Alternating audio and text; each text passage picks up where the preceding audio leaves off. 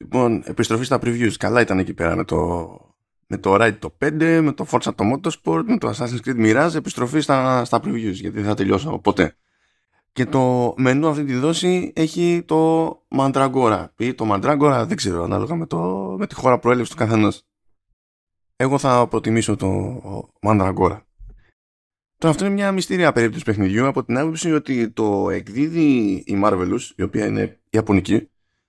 Ωστόσο, ε, μιλάμε κυρίως για το ευρωπαϊκό τμήμα της Marvelous, μιας και η συγκεκριμένη παραγωγή είναι ουγγρική.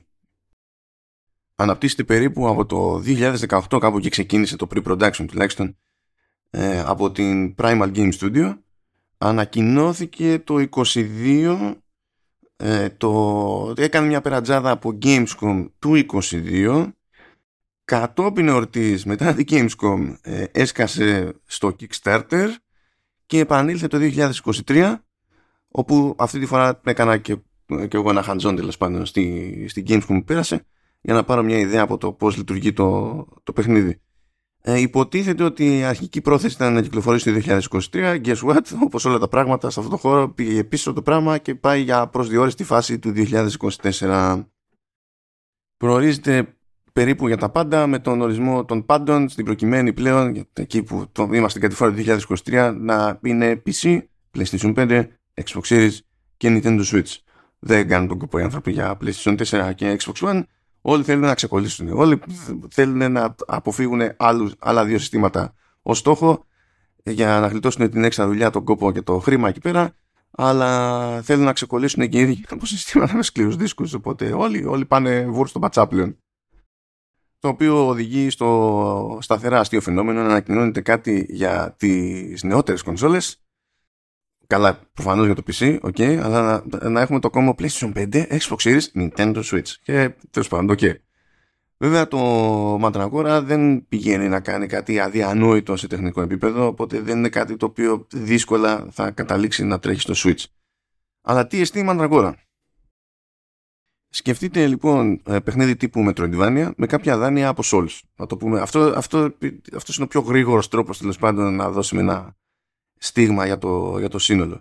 Ε, είναι παιχνίδι φαντασίας, λειτουργεί σε δύο διαστάσεις, κατά τα γραφικά είναι αυτά που λέμε και καλά δυόμιση διαστάσεων, που στην ουσία είναι κυρίως 3D graphics, αλλά είναι στημένο το παιχνίδι να λειτουργεί σε δύο διαστάσεις. Είμαστε σε ένα κόσμο που έχει πάει κατά διαόλου. Αυτό εκφράζεται και από οικαστικά που σύμφωνα με τους ίδιους τους Ούγκρους ε, πάνε να συνδυάσουν ύφος που τέλος πάντων από τη μία θυμίζει λίγο όρη και από την άλλη ε, θυμίζει Diablo 3 και όντως το αποτέλεσμα τουλάχιστον στο εικαστικό έχει, έχει χαρακτήρα. Το σπρώχνουν και στο επικοινωνιακό δηλαδή το, το, και το δείχνουν έντονα και το συζητάνε πολύ. Οπότε δεν θέλει και πολύ προσπάθεια αλλά όπως και να έχει είμαστε σε ένα κόσμος φαντασίας όλα έχουν πάει κατά διάολου και υποτίθεται ότι έχει πήξει ο κόσμος στα, στα διάφορα τέρατα η ανθρωπότητα έχει ταμπουρωθεί στην ουσία σε πόλεις, ξέρω εγώ, χωριά και, και τα λοιπά για να αποφεύγει τα χειρότερα και φυσικά εμείς που είμαστε στο ρόλο του ήρωα έχουμε να κάνουμε τις εξορμήσεις. Οι εξορμήσεις τέλος πάντων είναι σε δύο επίπεδα. Την άποψη ότι βγαίνουμε στον στάνταρ τέλος πάντων ε, κόσμο έξω από τα τείχη της όποιας περιοχής κτλ. Αλλά που και που υποτίθεται ότι βρίσκουμε και κάποιες πύλες προς το λεγόμενο έντροπι. Στο έντροπι στην ουσία έχουμε ειδικές συνθήκες. Δηλαδή παραδείγματα που πέτυχα είναι που πέτυχα. Που άκουσα γιατί δεν τα πέτυχα στο Hands-on. Το Hands-on ήταν λίγο περίεργο και θα το εξηγήσω όσο το πω. Ε, είναι ότι μπορεί να πάμε σε κάποιο μέρος τέλος πάντων όπου δεν έχει βαρύτητα ξέρω, ή κάποια πράγματα που λειτουργούν με κάποιο συγκεκριμένο τρόπο στον κανονικό κόσμο του παιχνιδιού λειτουργούν τελείως αλλιώς εκεί πέρα. Οπότε έχει τη λογική της πρόκλησης που τέλος πάντων έχει αρχή, μέση και τέλος. Οπότε τα κομμάτια του entropy δεν είναι το ίδιο αλληλένδετα με τον υπόλοιπο χάρτη. Ο οποίος υπόλοιπος χάρτης φαίνεται, αυτό το είδα όντως και στην πράξη τέλος πάντων, ότι ακολουθεί όντως τη λογική Metroidvania. Ανά πάσα ώρα και στιγμή υπήρχαν εναλλακτικές διαδρομές και δεν ήταν ε, προφανές παρακάτω τέλος πάντων ότι κάποια στιγμή καταλήγαμε να κάνουμε ένα κύκλο και ε, περνούσαμε τελικά με τη φυσιολογική ροή του παιχνιδιού και της δράσης από το μέρος που προηγουμένως διαλέξαμε να μην εξερευνήσουμε με την πρώτη. Άρα χωράει πολύ μπρος πίσω και πρέπει όντως να είναι πάρα πολύ το προσπίσω διότι σύμφωνα με τους Ούγγρους δημιουργούς υποτίθεται ότι ένα τυπικό run στο παιχνίδι ας πούμε από την αρχή μέχρι το τέλος ε, το, ε, το υπολογίζουν εκείνοι ότι θα κρατάει γύρω στις 30 με 35 ώρες και αυτό είναι πριν μπλέξουμε με New Game Plus και άλλα τέτοια πραγματάκια που σημαίνουν τέλος πάντων ακόμη μεγαλύτερη επένδυση χρόνου. Η μάχη, όσοι ήθιστε τέλος πάντων σε τέτοιες κατηγορίες, ας την πούμε ότι είναι κάπως ρυθμική. Ρυθμική από την άποψη ότι όλα κρέμονται από το timing. Το ζήτημα είναι να συνηθίσουμε τους χρονισμούς του animation του ΑΒ γ εχθρού και να το εκμεταλλευτούμε αυτό αναλόγως. Δεν είναι ότι έχουμε να κάνουμε με εχθρούς που έχουν ένα μάτσο από κόμπος και τέτοια, είναι συνήθως πιο απλά τα πράγματα. Εντάξει, προφανώς περιπλέκονται στην περίπτωση των mini bosses και, το, και των bosses. ένα βασικό πραγματάκι τέλος πάντων που πολλοί κόσμος θα το αναγνωρίσει ως χαρακτηριστικό γνώρισμα ε, των λεγόμενων Souls-like είναι το concept ότι υπάρχουν κάποια σημεία στα, στα επίπεδα που πηγαίνουμε και εκεί θα κάνουμε save για να κρατήσουμε την πρόοδό μας και ό,τι άλλο έχουμε σε αντικείμενο κτλ. Ε, αλλά όποτε το κάνουμε αυτό οι προηγούμενοι εχθροί στα Πέριξ κάνουν respawn. Οπότε τέλος πάντων το πώς θα το χειριστούμε αυτό πηγαίνει πακέτο με τη διαχείριση ρίσκου σε κάθε περίπτωση και πάει λέγοντας τίποτα από αυτά δεν είναι έτσι καινούριο. Και αυτό το ότι κάτι από αυτά δεν είναι ξεκάθαρα καινούριο, ε, με εξαίρεση το εικαστικό ας πούμε, είναι από τα προβλήματα του demo. Όχι του παιχνιδιού απαραίτητα, αλλά του demo. Διότι το demo build που είχαμε για να δοκιμάσουμε, αναγκαστικά, δηλαδή στο πιεσμένο χρόνο που έχουμε σε τέτοιες περιπτώσεις, είχαμε ένα μισάωρο, υποτίθεται τόσο κλείνανε, ε, αναγκαστικά θα μας δίνανε πιο πολύ το σύστημα μάχης κτλ. που είναι σχετικά προβλεπές στο βασικό του επίπεδο αλλά ήταν πολύ πιο δύσκολο να μπλέξουμε με το βάθος που οι ίδιοι οι σχεδιαστές του παιχνιδιού περιγράφουν και τάζουν. Εδώ ήταν αρκετά δύσκολο να καταφέρουμε να πάρουμε γερή δόση από τη μουσική του παιχνιδιού, στην οποία μουσική του παιχνιδιού βρίσκουμε ποιον, βρίσκουμε τον Χρήστο Αντωνίου από τους Septic Flesh. Why? Because. Είναι αυτό. Ήταν ένα κονέ που δεν περίμενα τέλος πάντων, αλλά προέκυψε και φαντάζομαι ε, λέει κάτι για την ταρκύλα του, του κόσμου του παιχνιδιού. Κάτι άλλο που είδα τέλος πάντων στο demo είναι ότι συναντούμε και NPCs και τέλος πάντων κάνουμε και λίγη κουβέντα που και που υποτίθεται ότι έχουμε και κάποιες επιλογές έτσι, με ηθική βαρύτητα αλλά δεν φαίνεται στο demo σε τι αντιστοιχεί αυτό το πράγμα. Ε, αυτό που παίζει σε πιο έτσι, μηχανιστικό επίπεδο είναι ότι κάποιοι NPCs που πετυχαίνουμε γίνονται μέρος του καραβανιού μας και ε, γίνοντας μέρος του, του καραβανιού μας έχουμε το περιθώριο, δηλαδή προσφέρουν κάποιες υπηρεσίες. Κάποιος δηλαδή μπορεί να είναι εκεί για να αγοράζει πράγματα που δεν χρειαζόμαστε. Κάποιος άλλος μπορεί να είναι εκεί για να μας βοηθάει με το crafting. Ή απλά για να μας πουλάει τέλος πάντων αντικείμενα και να μην χρειάζεται να πηγαίνουμε πέρα δόθε σε συγκεκριμένο σημείο μιας συγκεκριμένης πόλης κτλ. Πολύ βολικό προφανώς όταν έχουμε ένα τεράστιο κόσμο, ένα τεράστιο χάρτη που όλα είναι αλληλένδετα τέλος πάντων και το μόνο που μας εμποδίζει να πάμε σε κάποια γωνιά του είναι το τι ιδιότητες έχουμε, τι εχθροί είναι εκεί και το αν τέλος πάντων έχουμε βρει το α ή το β που θα μας ανοίξει το δρόμο προς ένα ακόμη καινούριο μέρος του χάρτη. Τυπικά Metroidvania stuff δηλαδή. Ωστόσο, εκεί που περιπλέκεται το πραγματάκι είναι ότι στο Mandragora έχουμε character classes.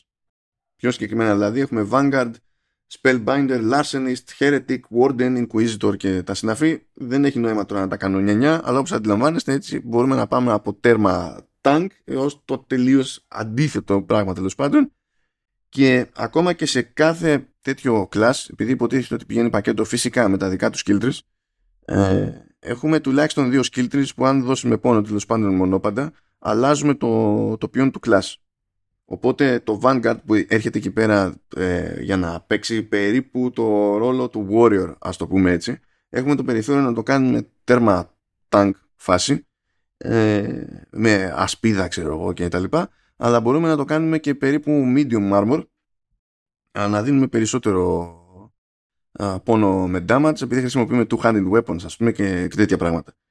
Και επίσης, αφού υποθέσουμε ότι ξέρω εγώ πιάνουμε ένα κομμάτι, μια μπάντα του skill tree και τη τζιτώνουμε ξέρω εγώ, αρχίζουμε και μπλέκουμε ύστερα και με skills από ας το πούμε γειτονικά classes. Οπότε μπορούμε να κάνουμε διάφορες προσμίξεις και να καταλήξουμε σε κουφά builds τώρα που πώς θα λειτουργούν στην πράξη και το αν θα δημιουργούν κάποιο πρόβλημα στο design θα φανεί με το δύσκολο τρόπο όταν βγει το παιχνίδι και αφιερωθούν πάρα πάρα, πάρα πολλές ώρες στην όλη φάση. Τώρα σε κάθε level υποτίθεται ότι παίρνουμε τέλος πάντων κάποιους πόντους που μπορούμε να μοιράσουμε στα προβλεπές, strength, power, endurance και, και faith κτλ. Okay. Αλλά υπάρχουν και τα passive talents. Και έχει γίνει συνειδητή προσπάθεια τα passive talents αυτά να μην είναι ε, ε, πράγματα που απλά δίνουν ένα ό,τι να είναι start boost, αλλά να συνδέονται και με το τι κάνει ο παίκτης κατά τη διάρκεια της μάχης. Π.χ.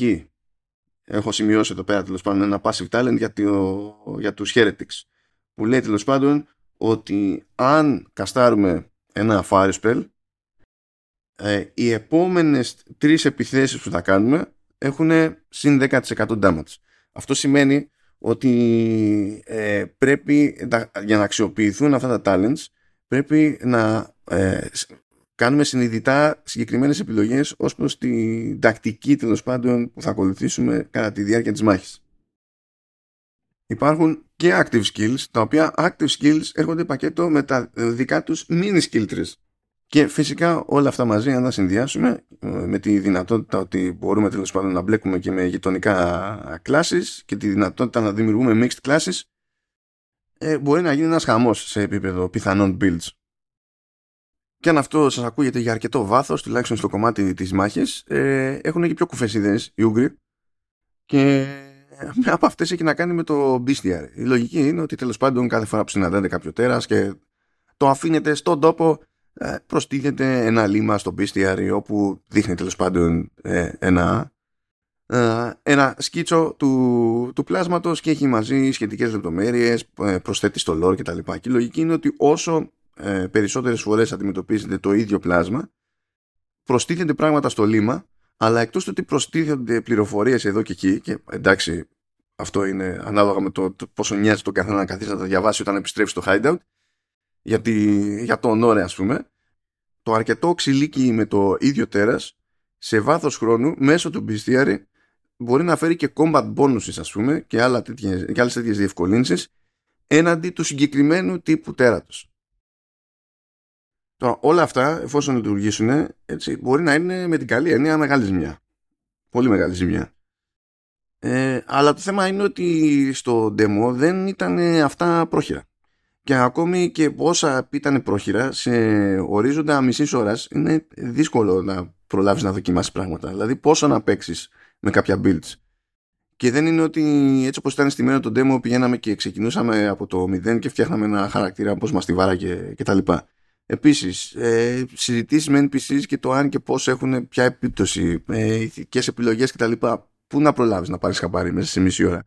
Θα έπρεπε για να το καταλάβουμε όλο αυτό τέλος πάντων να ήταν πολύ πιο direct το πράγμα. Να μην ήταν ορίστε παιδιά αυτό είναι το build. Ε, τα πράγματα είναι έτσι και έτσι. Ε, για να πάρετε μια ιδέα από το α, το β και το γ πηγαίνουμε πρώτα εκεί, κάνουμε αυτό, πηγαίνουμε μετά κάπου αλλού κτλ. Ήθελε τέλος πάντων πιο, να είναι πιο elaborate το κομμάτι της παρουσίασης για να προλάβουμε να πάρουμε χαμπάρι τέτοιου είδους ε, στοιχεία. Και πιστεύω ότι δεν είναι και τυχαίο ακόμα και αν ψάξετε ε, στο, στο δίκτυο είναι δύσκολο να βρείτε μαζεμένες εντυπώσεις τέλος πάντων με αρχή, μέση και τέλος για, για την όλη φάση διότι ναι μεν υπάρχει η πληροφορία αλλά παρό, παρά την παρουσία σε δύο διαφορετικές games πούμε, και διαδοχικές ε, δεν υπάρχει μέχρι στιγμής έτσι γερή γεύση από το πώς είναι αυτά στην πράξη. Ούτε πιο απλά πραγματάκια τέλος πάντων προλαβαίνουμε να δοκιμάσουμε σε τέτοιο πλαίσιο όπως το ότι προφανώς τέλος πάντων έχουμε, weapon, έχουμε weapons, έχουμε armor sets και τα λοιπά. Και μπορούμε να κάνουμε equip και δεν συμμαζεύεται αλλά μπορούμε με συγκεκριμένους NPCs να κάνουμε και enchant σε κάθε εξάρτημα και τέλος πάντων να έχουμε κάποια, uh, κάποια bonus και, και τα λοιπά. Είναι, είναι λίγο δύσκολο σε τόσο περίπλοκα παιχνίδια να προλάβουμε να δούμε πράγματα ε, στη, στην πράξη. Οπότε, τι να πω, μπορώ να πω ότι στα χαρτιά είμαστε ok, τουλάχιστον σε επίπεδο σύλληψης. Στην πράξη παραμένει μεγάλο το ερωτηματικό. Ε, στα βασικά της πράξη, του πρακτέου που είχα το περιθώριο τέλος πάντων να δοκιμάσω, είναι προβλεπέ κομπλέ ok Metroidvania που φαντάζομαι ότι θα καταφέρει να τρέχει και μια χαρά σε διάφορα συστήματα διότι εντάξει όχι μόνο ετοιμάζεται για Switch αλλά είπαμε δεν είναι έτσι πολύ βαρύ τεχνικά. Εκεί που το δοκίμαζα τουλάχιστον ένα σε PC, το οποίο ήθιστε γιατί γλιτώνουν περισσότερους πονοκεφάλους, μιας και σε άλλα συστήματα δεν είναι απαραίτητο ότι έχουν προλάβει να ισιώσουν τα πράγματα αρκετά. Θα δούμε, θα δούμε. Είναι ερωτηματικό, ενίοτε παίζει και θαυμαστικό, αλλά το θαυμαστικό αυτή τη στιγμή είναι πιο πολύ στη θεωρία παρά στην πράξη που τέλος πάντων με τον demo που είχα μπροστά μου. Από άποψη βάθους πάντως το ζουν. Οι Ούγγροι δεν έχουν κολώσει, δίνουν πόνο. Ελπίζω να βγει καλός σε εκείνου και να βγει καλό και σε εμάς όταν θα έρθει κάποια στιγμή η ώρα να φυτρώσει μέσα στο 2024 το Μανταγκόρα. Αυτά τα σέβ μου και τα ξαναλέμε λίγαν συντόμως.